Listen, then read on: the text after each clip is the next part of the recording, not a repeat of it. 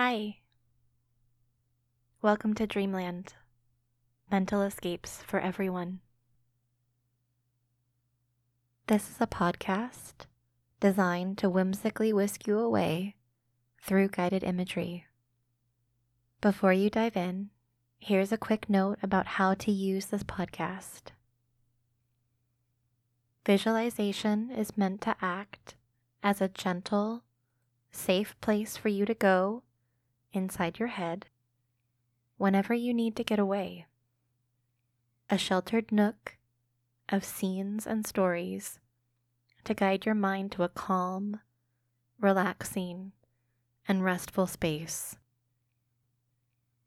The scenes will be familiar, wholesome, sometimes real, and sometimes unreal. Guided imagery is a powerful and restorative relaxation technique. As your imagination is guided through various sensory suggestions, your mind and body should respond as though what you are imagining is real. If you're having trouble visualizing throughout the story, that's all right. Try not to stress. Just focus on what you can and on calming and quieting your mind. It will take some time in the beginning to concentrate, so center your attention to the descriptive language as you are guided through this exercise. Think of my voice as a cozy chaperone to walk you through a safe path of relaxation. I am keeping you company and painting a picture with words for a meditative getaway. Begin by finding a place to relax and make sure the room is a comfortable temperature. Please find a position that you are most comfortable in. This might be lying down on your back with your arms gently resting at your side, or you might be sitting on the ground with your legs crossed. You could also just be in a chair. Just try to find a position that suits you and listen to your body. Take a moment here to relax into position. Take a soothing, deep breath and feel the weight of your body sink into the ground or chair as you relax, preparing to use your imagination. Take in a slow, deep breath through your nose if you are able, and exhale slowly through your mouth.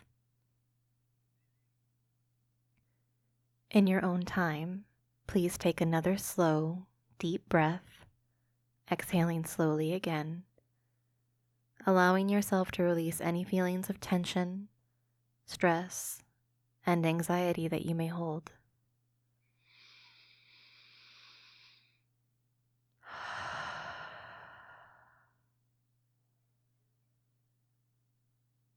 Once more, when you're ready, please take in another deep breath. Hold it for a count of three and exhale slowly once more, feeling as if you are really letting go of any negativity and stress.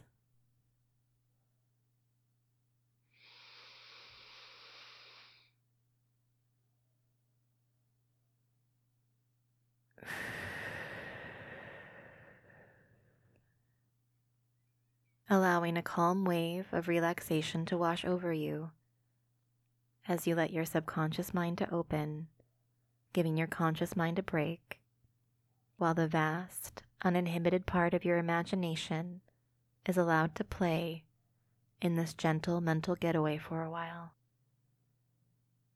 And then resume breathing normally for the rest of this exercise.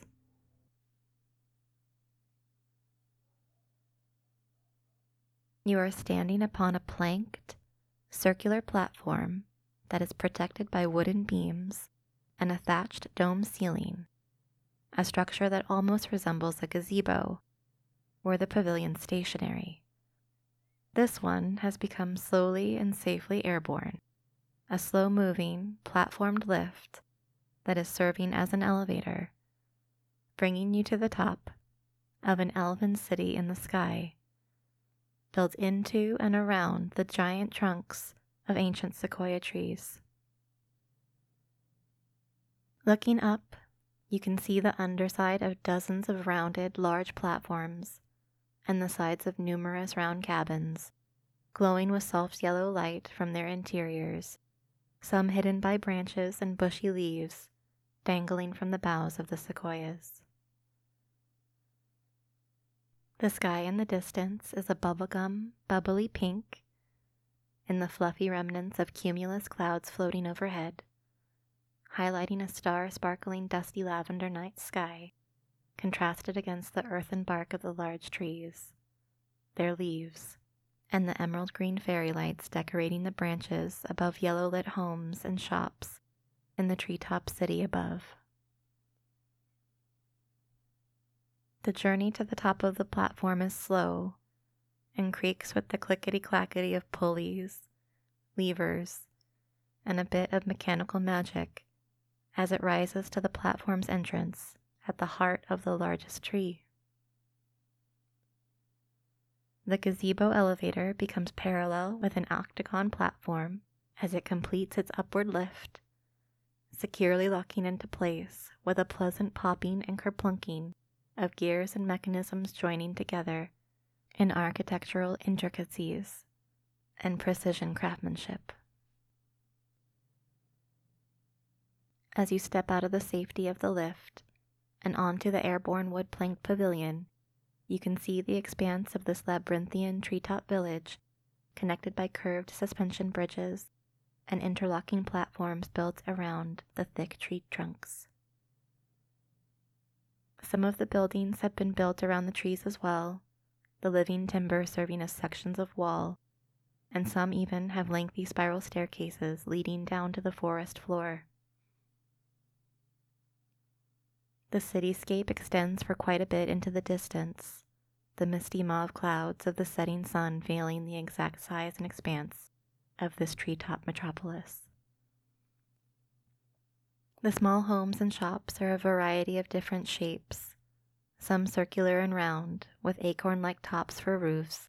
Others are more traditional, brick buildings in long rows, craftsman style houses, and Tudor style architecture in two toned opulence, made of half timber, half ornate rectangular windows in whimsical arrangements.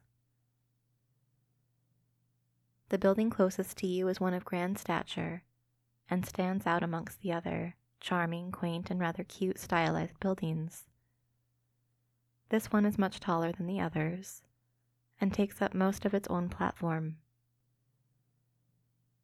The Art Deco styling out front and the light shining in the beamed auroras behind the building give little clue to the type of place that this is.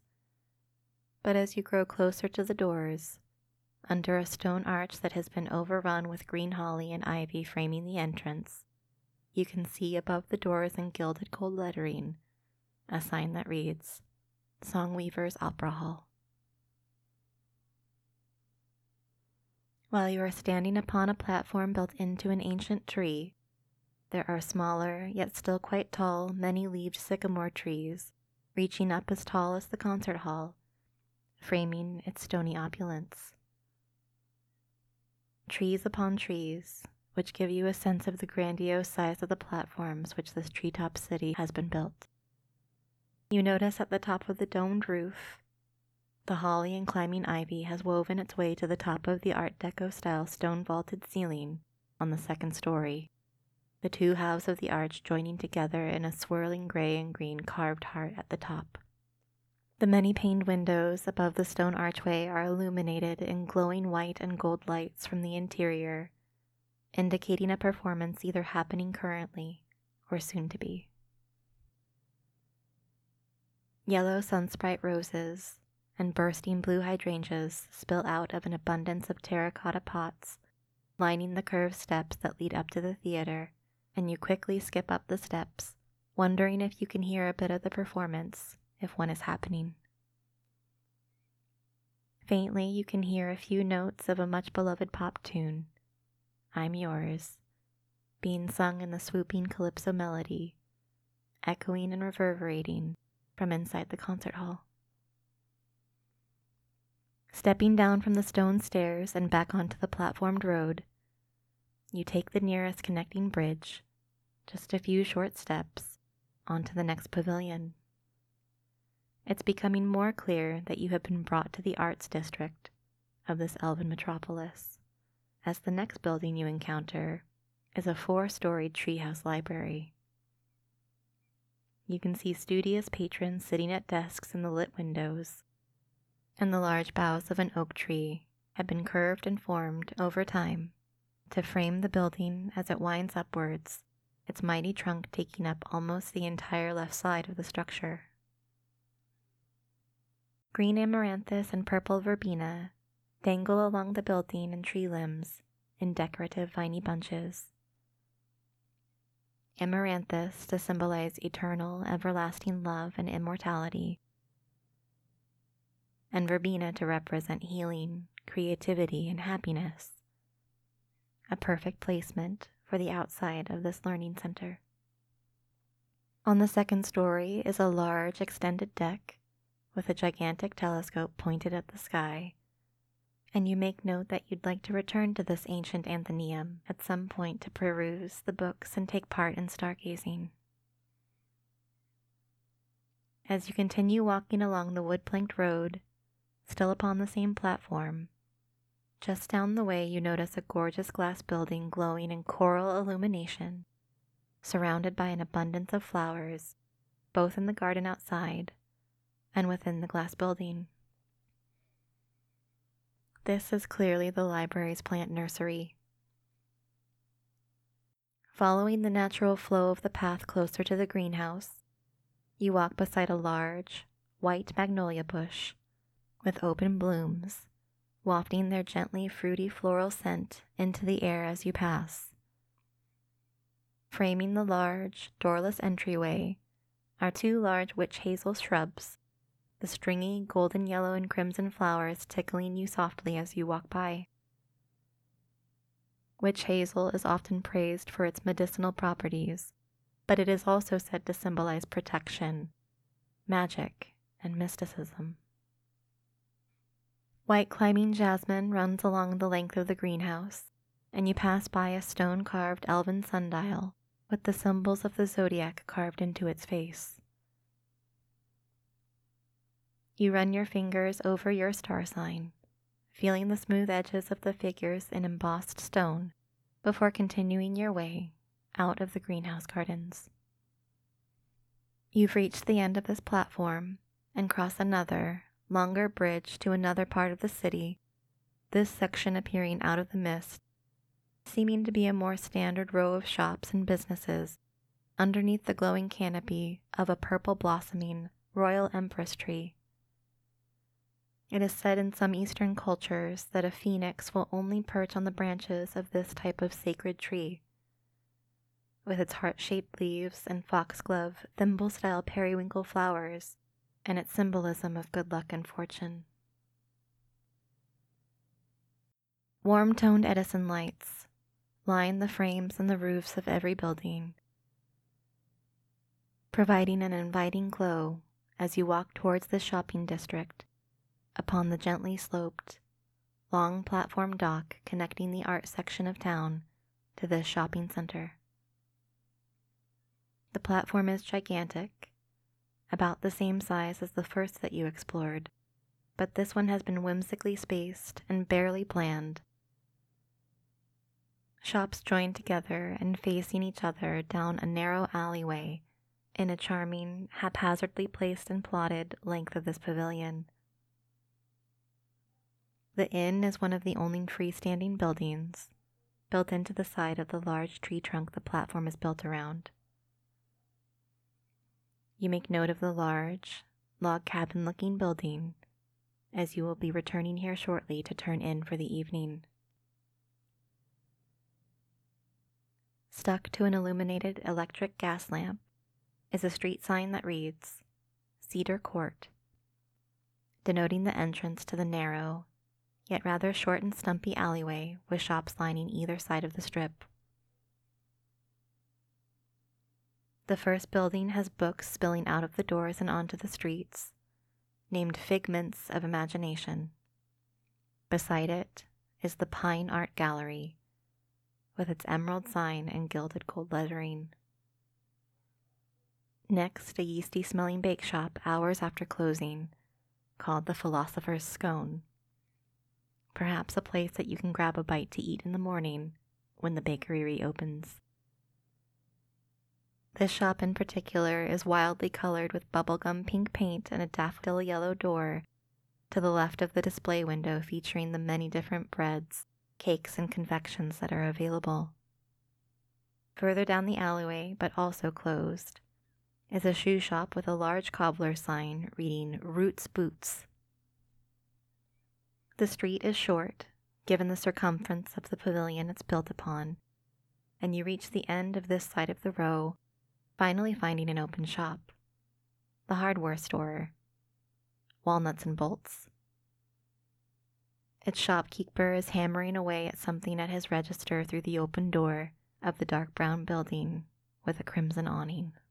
There is another, very deeply sloped bridge made out of a wonky, warbly branch of the empress tree, leading to another large platform with a tiered and towered wooden castle with seafoam green spires, but the way is closed, with a simple, sparkling gold woven rope held up by stanchion frames on either side of the bridge. There is little indication if this part of the city is open to the public or who might occupy the natural opulence of the large home at the edge of this wooden lane. But you consider returning in the morning to see if tours are provided and turn back down the alley to explore the shops on the opposite side of the street. A toy shop in cerulean blue with a bright red and white awning greets you happily, though this store too is closed given the late hour of your wanderings. The display window is well lit, highlighting some of the cuter toys available for purchase.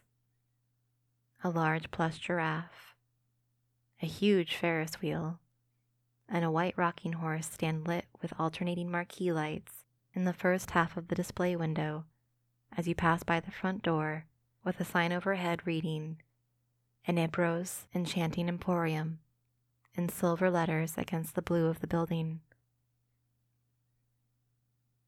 In the second display window, on the second half of the store, several toy airplanes and a striped hot air balloon hung from the ceiling dangling over a Tyrannosaurus, holding a colorful kite, next to a set of Russian nesting dolls and an elaborate train set, still on, whirling around its track politely. Beside the toy store is a clock repair shop called Hickory Dickory Dock, followed by a mystic shop, which catches your eye in a bewitching way with the neon glow of its window signs glowing in sky blue and emerald green cursive, saying tarot card reader, psychic readings, and most importantly, open, indicating you could step inside should you want to know your fate. The black awning hanging out the mauve storefront is decorated with several stars and a crescent moon, surrounding the words Storm Seeker's Secrets, Tarot, Palmistry, and fortune telling. Below the small rectangular display window with the glowing neon signs, two painted tarot cards are featured, stacked atop each other, though both are clearly visible almost in their entirety. The top card is a magician, standing with one arm outstretched upwards to the sky and the other pointing down to the earth. He wears an infinity halo and an Ouroboros snake belt, shrouded in a red cloak. Standing in front of a table with a coin, a sword, a stick, and a chalice. The number one features top center of the card, and the bottom is an array of foliage and flowers. Stacked below this card is the Fool, card zero a young man standing upon the edge of a cliff, whimsically staring off into the distance as he sets off to wander the world and adventure. His gaze is cast up to the sky, and he's holding a tied knapsack over his shoulder and a white rose in his other hand. A small white dog happily bounces beside him, and in the foreground is a set of white mountains, ever present and known, but the fool chooses to cast its gaze forward to his adventures and what's to come from the great unknown. You decide to pass the mystic shop for now, though the prospect of knowing your future is quite tempting. You continue on, passing a small pub, almost so narrow that you could have missed it, save for the magenta windows and orange door inlaid into the rest of the brick row. A black chalkboard a few steps out from the door reveals this bar is called the Laughing Gnome, and a list of cocktails on the menu are featured with tree inspired names like the Dogwood Delight and the Magnificent Magnolia. Finally, you reach the last shop on the row, pausing to stop and stare at the glittering jewels and gems on display in the bay window, sparkling in the evening's twinkling. The jewelry store is simply called Sabine's Aquamarines, though many different gems and jewels are set into the stunning pieces highlighted in the window. Pieces that catch your eye include a crescent shaped man in the moon cameo with a sparkling diamond snowflake to its left a hexagon cut opal surrounded by a trinity knot and metalwork and alexandrite gems highlighting the sparkling stone, and lastly a small, tasteful tiara made of interwoven metalwork branches inlaid with pearls. You stare at the jewels wistfully, dreaming of the type of person who would own such treasures, before continuing on. As you exit the alleyway, you notice that you are in fact quite tired and ready to retire for the evening, heading back around the corner to the tavern you first spotted when stepping upon this platform. As you get closer to the entrance, your eyes are able to fix on the name of this place the Befuddled Boar and the Bashful Badger, or simply the Badger and Boar Inn. Hanging from a wooden sign is a decorative emblem that gives the place its namesake a white boar holding a sparkling, bubbling coffee mug, back to back with a blushing badger, holding a square suitcase adorned with travel stickers. Large oaken barrels are stacked out front below the warm glow of the windows, surrounded by teal and pink roses springing up from between bushes of rosemary. You pluck a sprig of the small evergreen plant, feeling the smooth coolness of the needle like leaves, rolling it between your hands to release the aromatic, woodsy, earth and pine scent. Part of the ancient tree this platform is built into is also built into the very old tavern, and you step inside the pub through the arched doorway, seeing how they've incorporated the tree into the architecture of the room. Small boulders have been built around the base of the trunk, protecting it from the nearby fireplace. A circular wooden chandelier has been removed of any candle or light fixtures and instead has been replaced with creeping flora dangling from the ceiling. Fragrant white moonflowers, pink trumpet vines, and periwinkle wisteria hang cheerily from the repurposed light fixture and octagonal electric lanterns illuminate the pink, white, and purple flower bunches in a pleasant, contrasting yellow hue.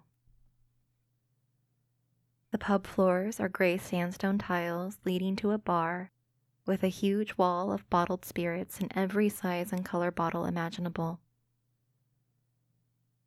To the left of the bar is a wide, narrow staircase leading to the second floor dining area and a hallway beyond which holds many of the inn's rooms. The barkeep slides you a silver skeleton key, the circular top simply decorated with a hollow, sideways figure eight, or the infinity symbol. A translucent, glittering ribbon has been tied to a small tag with the number 143 stamped onto it, revealing your room number, and you make your way to your accommodations for the evening. Once inside the opulent room, your eyes are flooded with the star filled sky beaming in through large, arched windows and a domed glass ceiling. The sparkling celestials above on full display and easily observable. The overstuffed bed has been turned down already, with its silken pillows stacked comfortably against the large headboard, and you grab the plush gray blanket, wrapping it around you like a cape or perhaps a hug, before laying down on the softness of the bed to enjoy a bit of stargazing before you cast off to dreamland. You feel a sense of serenity and calm as you look up at the universe above and beyond the forest greenery picking out constellations, and watching the occasional falling star traveling across the horizon. A brilliant white bulb soars across the sky with an ocean blue and emerald green tail of light as it trails across the darkness of the night sky. And if you're the type to make wishes, you may even choose to close your eyes tightly and make a wish on this special shooting star.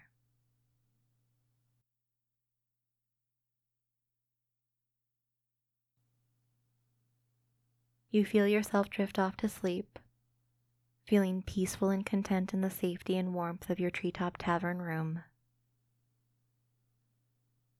Your heart is full of overflowing energy and love from the serenity of your explorative time adventuring in the treetop city.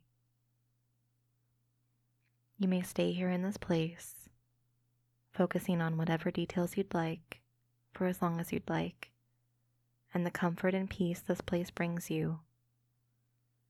Know that you can return to this spot or any place inside the forest whenever you need a mental escape to take you away. When you are ready, you may slowly open your eyes, take a deep breath, and give yourself a big, gentle stretch to return to the real world. Or you can relax the rest of the way and drift off into a peaceful, serene sleep.